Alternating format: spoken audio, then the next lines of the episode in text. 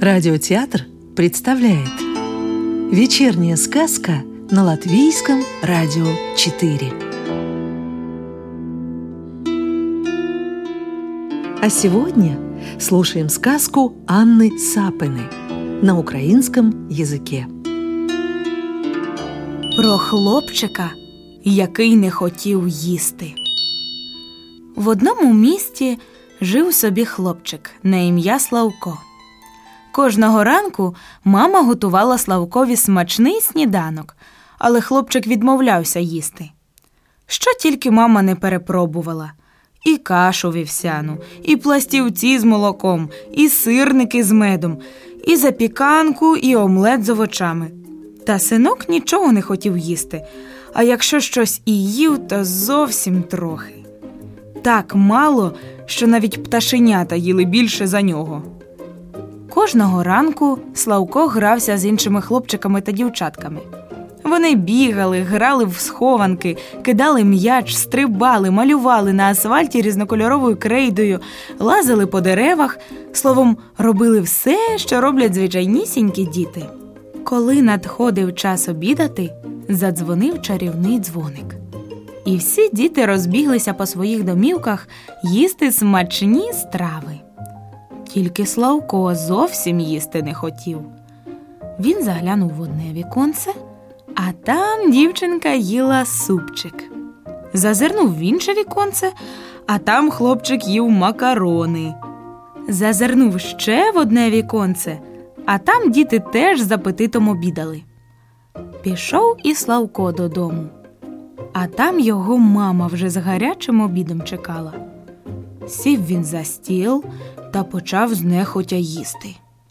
Колупає кашу з котлетою, ялозить виделкою по тарілці, а до рота майже нічого не кладе.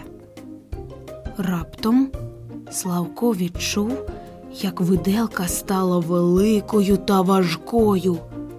Він озирнувся, аж бачить, все навкруги збільшилося. Хлопчик хотів злізти із свого стільця, але той став зависокий, що він ледве не впав.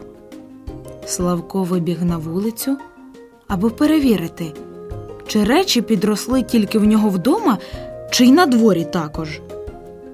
І дійсно, дерева, квіти і навіть птахи стали значно більшими. До Славка підійшли його друзі. Зазвичай вони були такого ж росту, як і він, а тепер Славко ледве їм до плечей діставав. Що трапилося? Чому ви всі раптом великі стали? запитав Славко.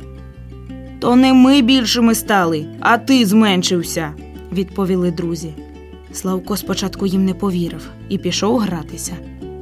Взяв він м'ячик, кинув його щосили, а той ледве покотився. Тоді вирішив Славко на скакалці пострибати.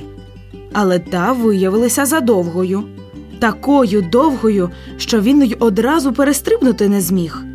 Зовсім скоро Славко ще меншим став. Повіяв легкий вітерець і почав штовхати хлопчика в спину так, що той не устояв та впав. Вітерець дмухнув ще дужче, підхопив Славка і поніс. Славко ледве встиг схопитися за повітряну кульку. Діти побачили яскраву кульку і Славка, який за неї тримався, та побігли за ним. Але кулька злетіла занадто високо, що друзі не могли її дістати. Тоді на поміч прилетіли пташки. Вони підхопили кульку за ниточку, за яку тримався Славко, і спустили її донизу. Славко став таким маленьким, що вміщався на кленовому листочку. Він нарешті зрозумів, що то не все навкруги збільшилося, а він став крихітним, тому що майже нічого не їв. Хлопчик побіг додому, на силу вибрався на стіл та почав їсти свій обід, який все ще чекав на нього.